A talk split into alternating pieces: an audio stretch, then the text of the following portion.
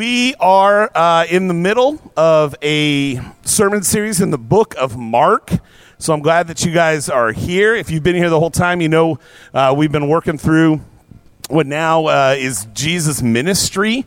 And so we're kind of trudging through that. We know that Mark writes really concise, he doesn't give a whole lot of details. So what's there is important. Um, so a lot of times we'll have short, short sections. Today we got a little bit bigger section. Uh, we're going to be in Mark 6, verses 30 to 56. So if you have your Bibles with you, I'd invite you to open those up. If you don't have a copy of God's Word and you would be blessed by one, we have some on our Grab a Bible table back there. I want to invite you to grab one of those and make that your own. Let that be a gift from us to you. Uh, but we will also have the words up here on the screen so you can follow along there also. Jesus is doing ministry, and uh, people are placing their faith in him or their trust in him. Uh, some of them don't know exactly what that means. Actually, I would argue that most of them don't, including the disciples. Uh, but they're starting to believe Jesus, believe that he is different. Uh, there's something unique about him. He's drawing people unto himself through his teaching then also through some healing uh, and the miracles that he is performing for people. Uh, and so people are starting to come and they're starting to see uh, what it's like to to listen to to put faith into Jesus. And so today we're going to see Jesus talking a little bit about or these stories talking about faith in Jesus, trusting in Jesus, believing in Jesus, and then also that Jesus brings rest to those who place their faith in him. Uh, it's a couple of unique stories that are going to work together. Mark does this quite often, uh, where he'll touch on one story and then something else, and, and it fits together kind of like a sandwich. And I, I think we're going to see that today as we move forward. So we're going to start out uh, reading in Mark 6, verse 30 follow along with me. The apostles returned to Jesus and told him all that had uh, that they had done and taught. And he said to them, "Come away by yourselves to a desolate place and rest a while." For many were coming and going, and they had no leisure even to eat. And they went away in the boat to a desolate place by themselves. So this had to be such a, an amazing reunion. If you remember last week, Jesus sent out his disciples two by two.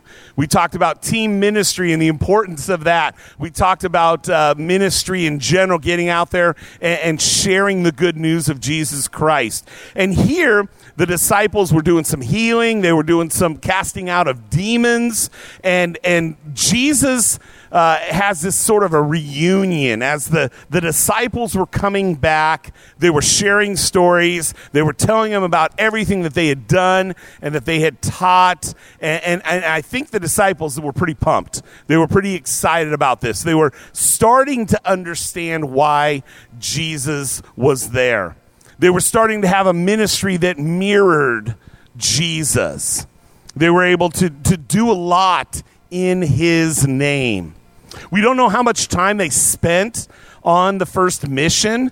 Uh, it's not recorded anywhere, so we don't know how long that they were out, what towns they went to. But here it just says the apostles returned to Jesus, right? And and and he says to them something that's kind of interesting if you look at it. He says, Come away by yourselves to a desolate place and rest a while. So we know that the disciples had gone out. Jesus had given them instructions on how to do ministry. They had gone out and done ministry. They had come back. And now Jesus is saying, Hey, you need a little bit of time uh, by yourself, away from work. And I don't know about you, but I remember back when I first got out of college, I did a little bit of construction work. Um, when I was still in high school, I did a little bit of painting uh, for a guy in the area. And I remember that on breaks or on lunch, I would always want to like go to my car you know, and then I could eat a little bit of food and, and, and, and turn on the radio to whatever I wanted to listen to instead of having to listen to what everybody else was listening to. And it was like this little getaway. It was a little bit of a break in the midst of a day. Well, here they had been ministering for a long period of time. And Jesus is saying, you need to get away for a little while so that you can, you know, get, get some rest and get yourself ready for more ministry.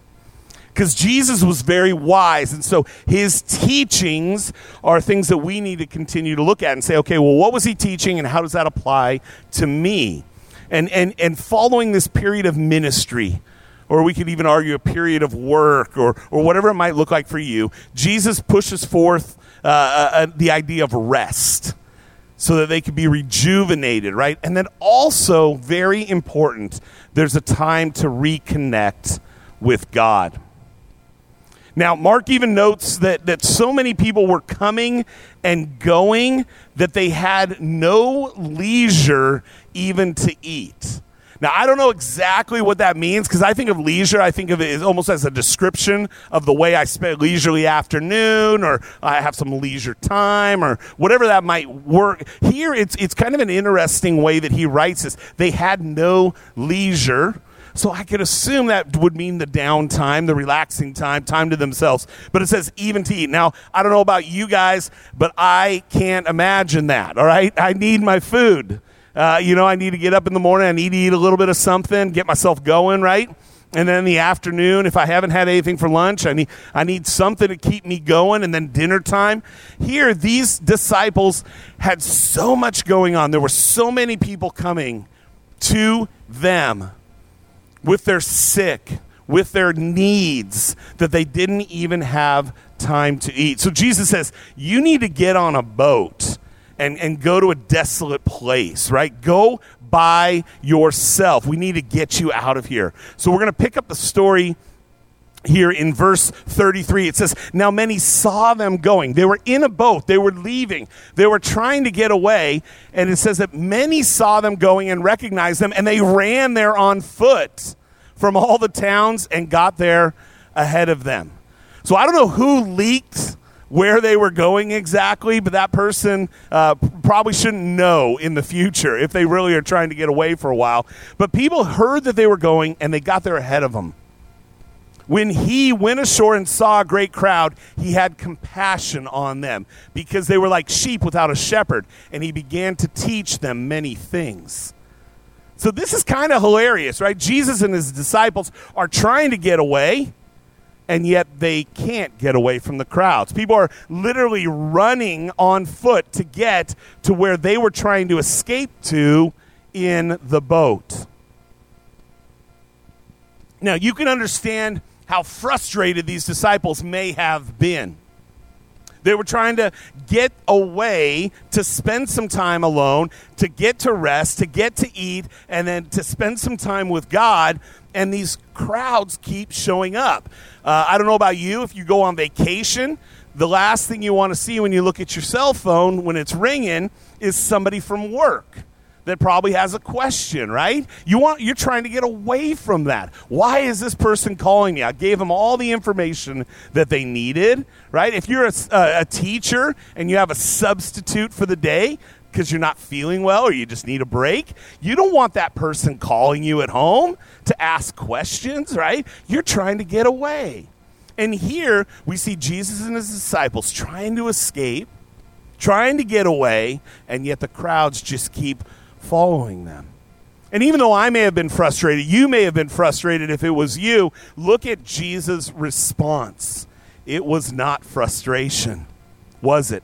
When he went ashore, he saw a great crowd and he had compassion on them because they were like sheep without a shepherd. Now, scripture is chock full of references to us human beings, you and I, being compared to sheep. Okay? So this shouldn't be anything new to you uh, if you've gone to church for any amount of time. And and the truth is, sheep aren't uh, in real life. So again, Jesus knew what he was doing here. Sheep aren't the smartest animal, right? They need a good shepherd, right? Um, they just kind of mull around with really no purpose at all. They rely on their shepherd to lead them to where they could feed and fill their bellies. They don't have any awareness of any danger that could be around. Again, that's why the shepherds were there, were to protect their sheep, right? To, to beat off any animal that might be trying to come and pick off one of the, the weakest, right? So there was no, if they have no guidance, they're going to probably scatter and disperse. And so Jesus sees these people as sheep, and he knows that he is the good shepherd. Sheep would tend to wander off, maybe alone with no fear, when they should have fear. Survival. These sheep couldn't make those decisions by themselves. Sheep need leadership.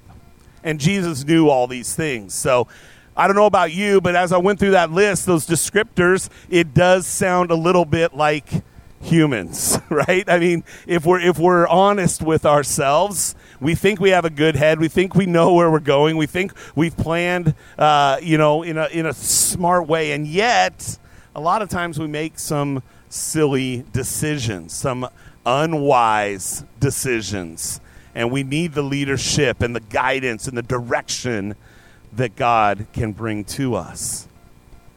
Scriptures also full not only with references to us as being sheep, but to God as being the good shepherd. He gives us life, He gives us purpose, He provides for us, He guides us and protects us. For our good, He disciplines us, right? Corrects us. Use the hook of the uh, of the staff to pull us back in, right? Get us back in when we wander off if we are to survive, you and I, we desperately need to come under the Good Shepherd's care and leadership. Jesus recognizes all these things and more as he as he looks at this crowd. So even though they were trying to get away, Jesus sees this crowd and he has compassion on them. Beautiful sheep. Beautiful sheep. So, even though a lot of those characteristics are you and I, if we truly are honest with ourselves, that doesn't stop Jesus, the good shepherd.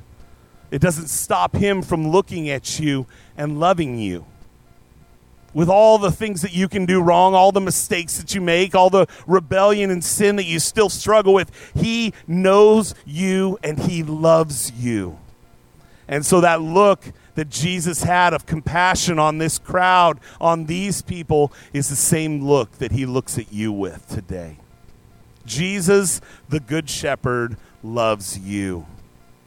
And, and for us, in a humble way, as Kevin and I were prepping this sermon, uh, we, we were talking about that we, uh, as pastors, are, are, called as shepherds. So we know that we're sheep too. It's a weird uh, thing that does work together. But in all humility, uh, we want to strive as leaders, Dave and myself and Kevin and, and Drew, pastors of the Grace Work Church, to be shepherds like the great shepherd and to have compassion for you but also for our community and for those hurting in the community.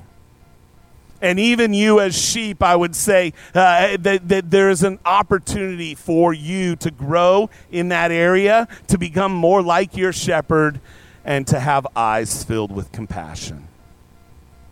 He doesn't send them away, though. Uh, it says here that he begins to teach them many things. And, and, and when it grew late, right? So here Jesus and the disciples, they wanted to get away, and instead the crowd follows them. And so Jesus does what he does best. He starts teaching them, and when it grew late, the disciples came to him and said, This is a desolate place, and the hour is now late. Send them away into the surrounding countryside and villages to buy themselves something to eat. The disciples see a need. Jesus is teaching, Jesus is speaking people are engaged and it gets late. So the disciples come to Jesus and say, We got to let these people go. They need to go because they need to get into these communities, into these villages, get themselves some food. They've been here all day. Most of them probably weren't ready for this day long event. You guys get upset if I go 45 minutes, 50 minutes. Jesus was going all day, right? And these families didn't have everything that they needed.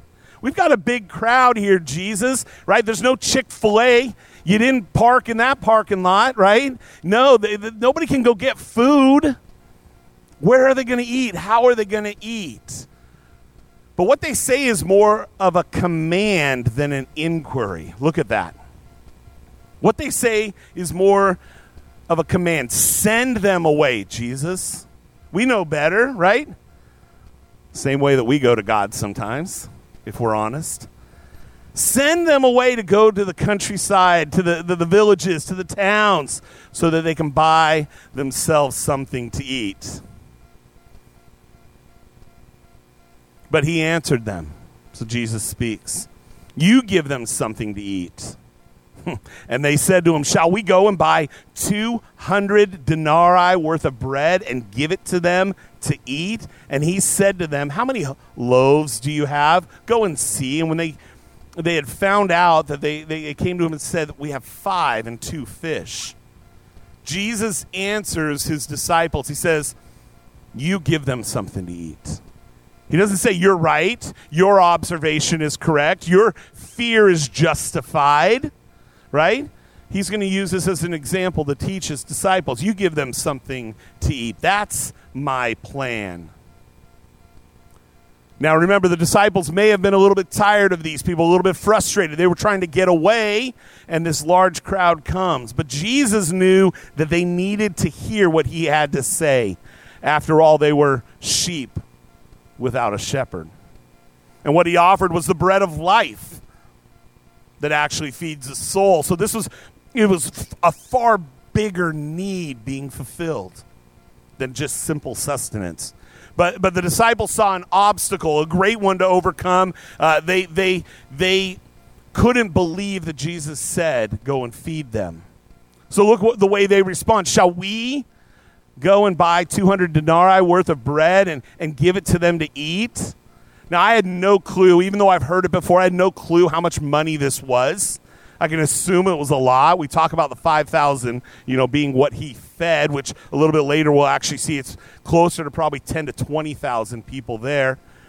But a denarii was apparently a, a fair day's wage. So this was an amount of money that the, the, disciples would have understood, that Jesus knew, people in the crowd would have understood. So let's equate that to dollars. Now, people's wages differ, right? Even sitting here, a lot of us make a different amount of money depending on what you do. Um, and, and, and, there is a, a great range in the United States. But if you looked at the average American and what they make, it about $172 a day times 200. Jesus, uh, the disciples say we need to spend 200 days' wages. The amount that they throw out there to feed this crowd was $34,400. That's a chunk of change. We know that the men were the ones that were counted in that day and age. That's just how they did it. They counted the men, and then there was a, a, a, they could, you know, do a little multiplication to figure out with the women and with the children, um, you know, and that's where we get that estimate between ten and twenty thousand hungry people. And that would take a lot of money, a lot of food indeed. Uh, the logistics of how to buy that much food and distribute it would have been overwhelming, even to twelve disciples, 12 men. That's just, it's just too big of a crowd. Some of you have helped out in the years past uh, when we buy the food and when we, we cook the, the hot dogs to uh, over at the Run to Remember event, right? I thought of that this week. That's 2,000 people, right? And normally we have 35 or 40 of you guys helping out. There's a lot of prep to that. I start buying stuff on Friday. I pick up more on Saturday. We have church on Sunday, and I beg for you guys to come and help me, even though I don't need to beg because you always come and help me. And then Monday morning, we feed 2,000 people a hot dog, bag of chips, and water. But we are well prepared, and it still takes a lot of time, and it takes some money. I can't imagine trying to figure out how to feed 20,000 people who hadn't eaten all day. Jesus' plan is a lot simpler, but it requires a great amount of faith. What what what he says, right? It, it takes more faith to believe what Jesus is calling them to do. How many loaves do you have? Go and see. And when they found out, they said, Hey, we have not only five loaves of bread, but we also have two fish. Well, that's not going to be enough, thought the disciples. But Jesus has no obstacles, though, does he? There's absolutely nothing that's beyond his ability. And he's simply asking for the disciples and for your availability to be used. He can provide the rest. Let's move on here in verse 39. It says, Then he commanded them all to sit down in groups on the green grass. So they sat down in groups by hundreds and by fifties, and, and taking the five loaves and the two fish, he looked up to heaven and said a blessing and broke the loaves and gave them to the disciples to set before the people. And he divided the two fish among them, and they all ate and were satisfied. And they took up 12 baskets full of broken pieces and of the fish. And those who ate the loaves were 5,000 men. This is the only miracle recorded in all four Gospels besides the resurrection. This is no small thing. This is 100% impossible. And I think if you grew up in the church like I did, it's a story we've just taken for granted. That there was a large crowd and Jesus feeds them, right? And it was cute because the little boy comes up with his little five loaves and his couple of fish, and then Jesus feeds him. And, and so we lose in the familiarity this story, this miracle. And yet, all four Gospels recorded this. Jesus sits down the people, right? 10 to 20,000 people. Sit down, right? And then he asks a blessing. He just keeps breaking the loaves and dividing the fish, right? Don't worry if, if you're paleo, right? There's fish here. We got fish, we got bread, we got it all here, right? And it says they ate until they were satisfied. Five loaves, two fish. When Jesus provides, he provides. Right? There's not a hungry belly left in the crowd. There were actually leftovers. I don't know about you, but I, I, I like Thanksgiving coming around. I love leftovers right? I want to be able to eat some turkey and some stuffing the next day or the next week, right? There's leftovers. Jesus saw the need of the people and he filled it. The disciples of Jesus, they, they needed to find rest from their ministry. Right? The disciple of Jesus needs to see people and feel compassion.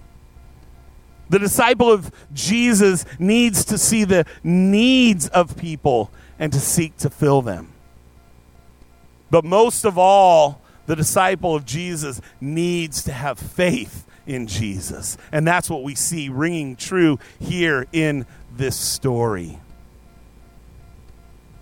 Immediately, one of Mark's favorite words here, immediately he made the disciples get on the boat and go before him to the other side, to Bethsaida, while he dismissed the crowds. And, and after he had taken leave of them, he went up into the mountain to pray.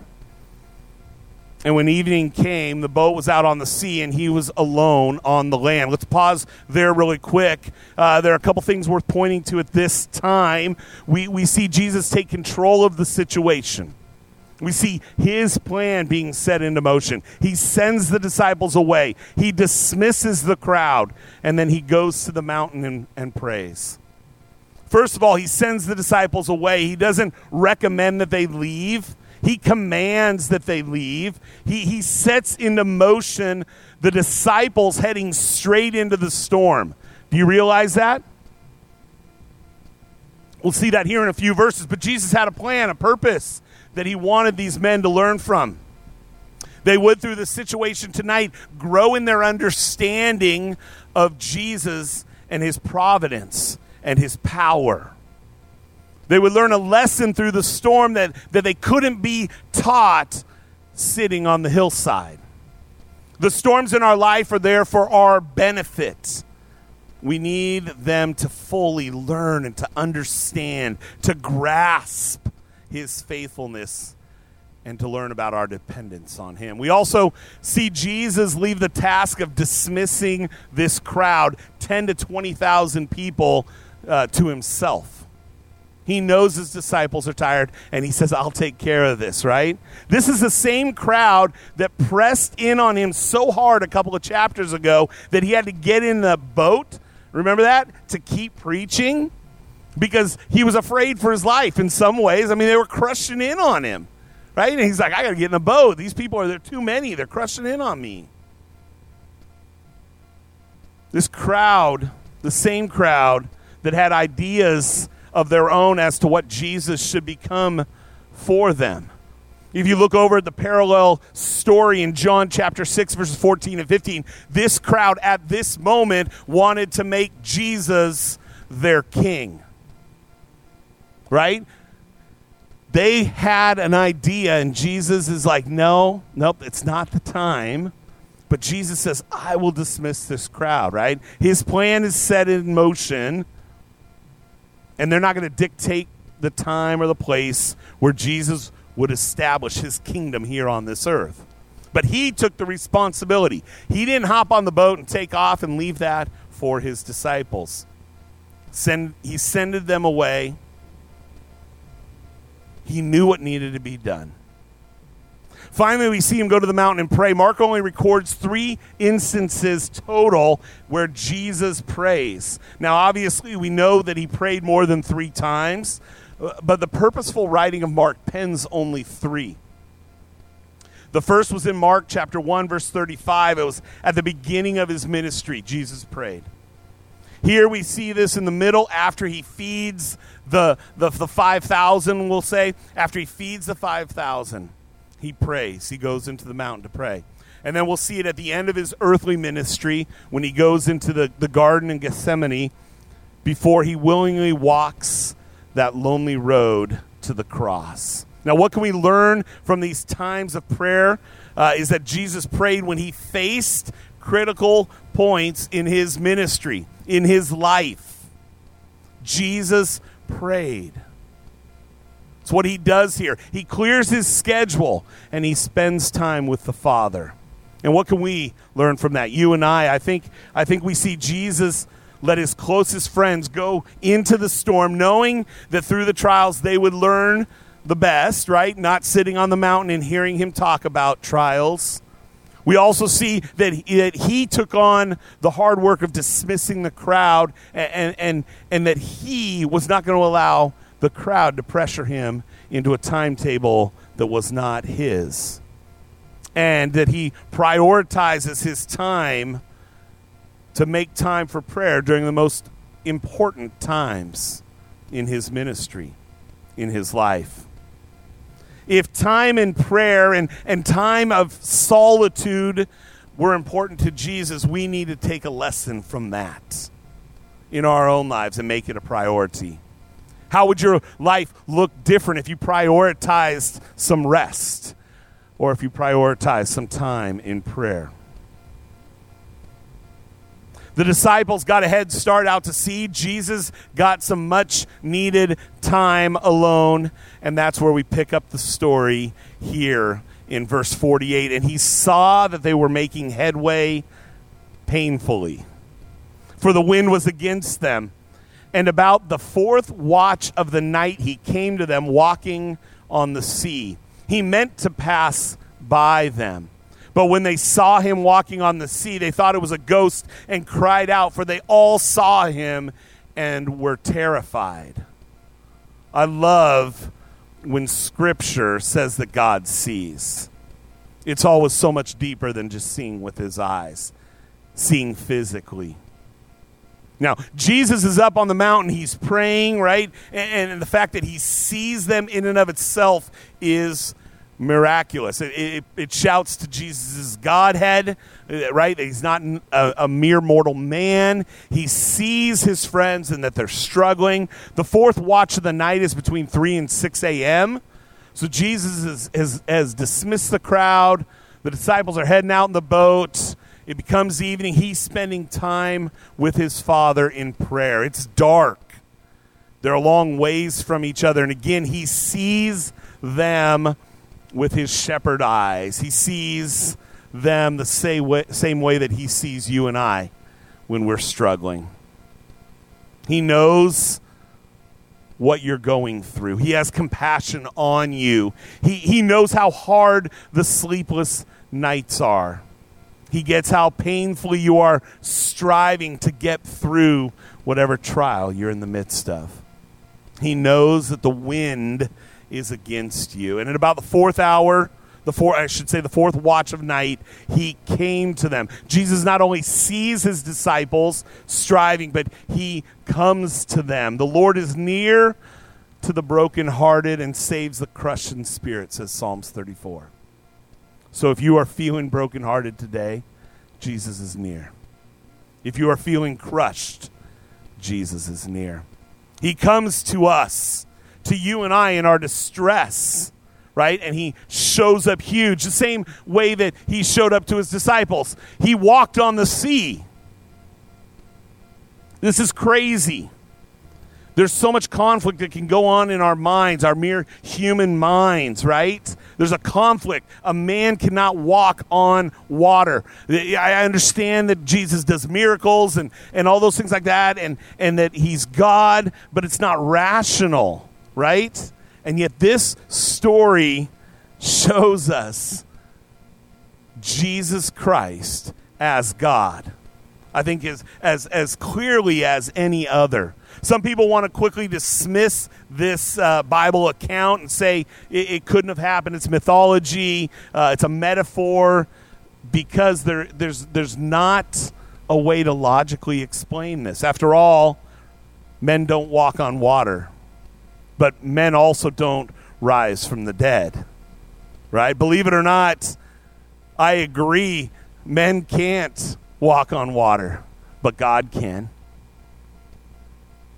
Men can't rise from the dead, but the Son of God did. God can do both, and He did. And Jesus, as God, is, is thrust into this section we have to see him for who he is. Not just a powerful teacher that could command an audience, not just a miracle worker of sorts.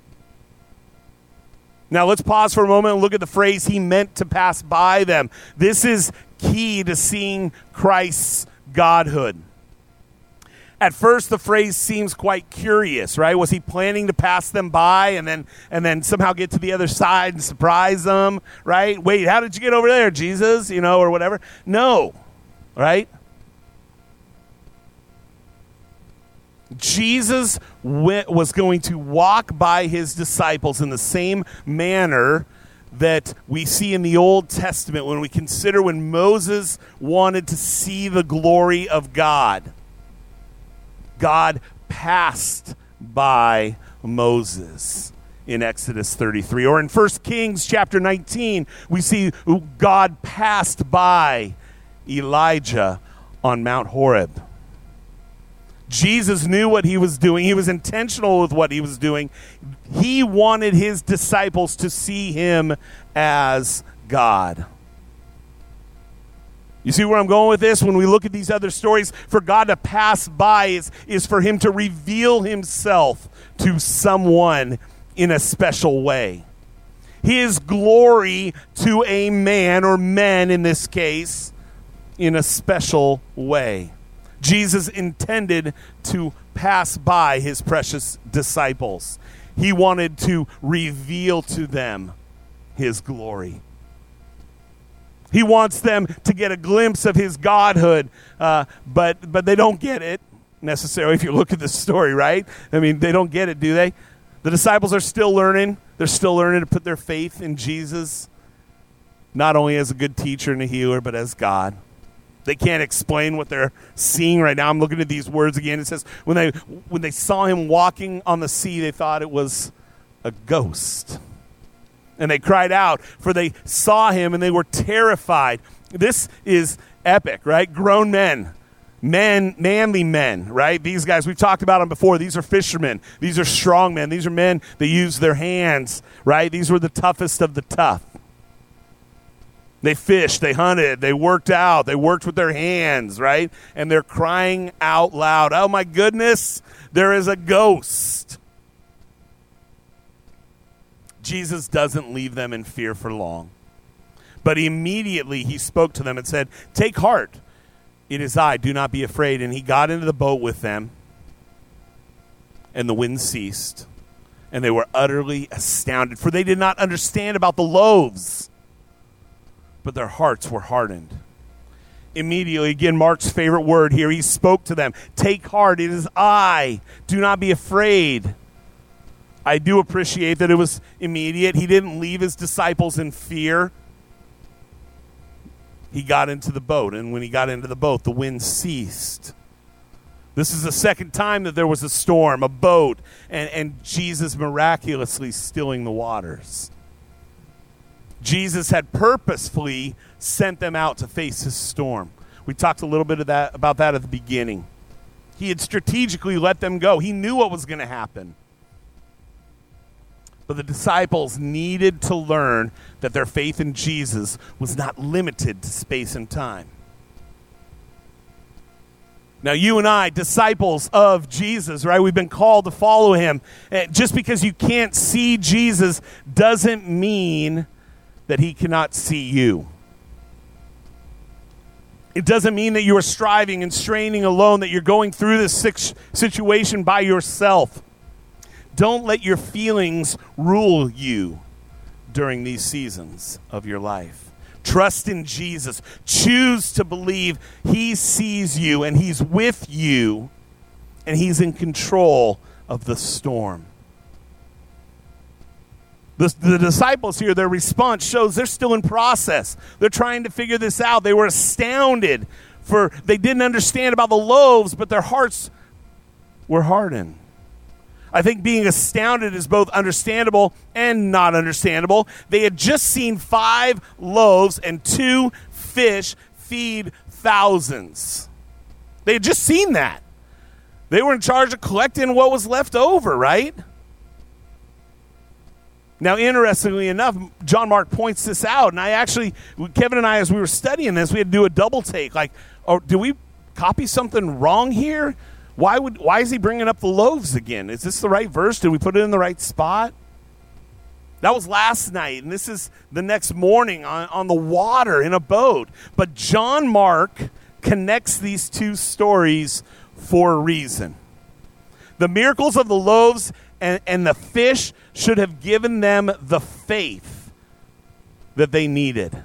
It should have built in them something that would have allowed them in that storm to realize who Jesus was.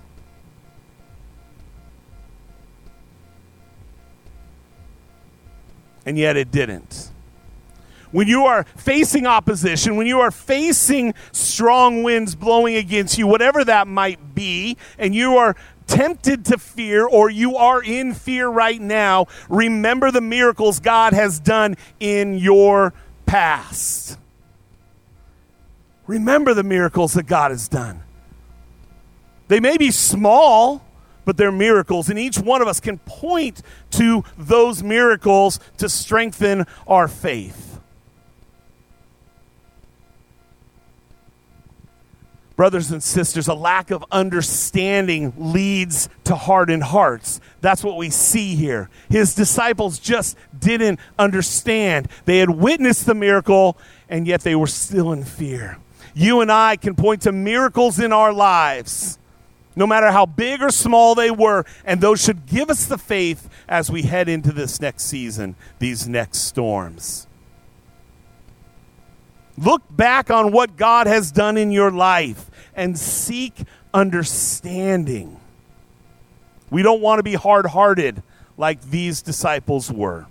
They saw the glory of God pass by them in the person of Jesus Christ, but they are still missing who he truly is.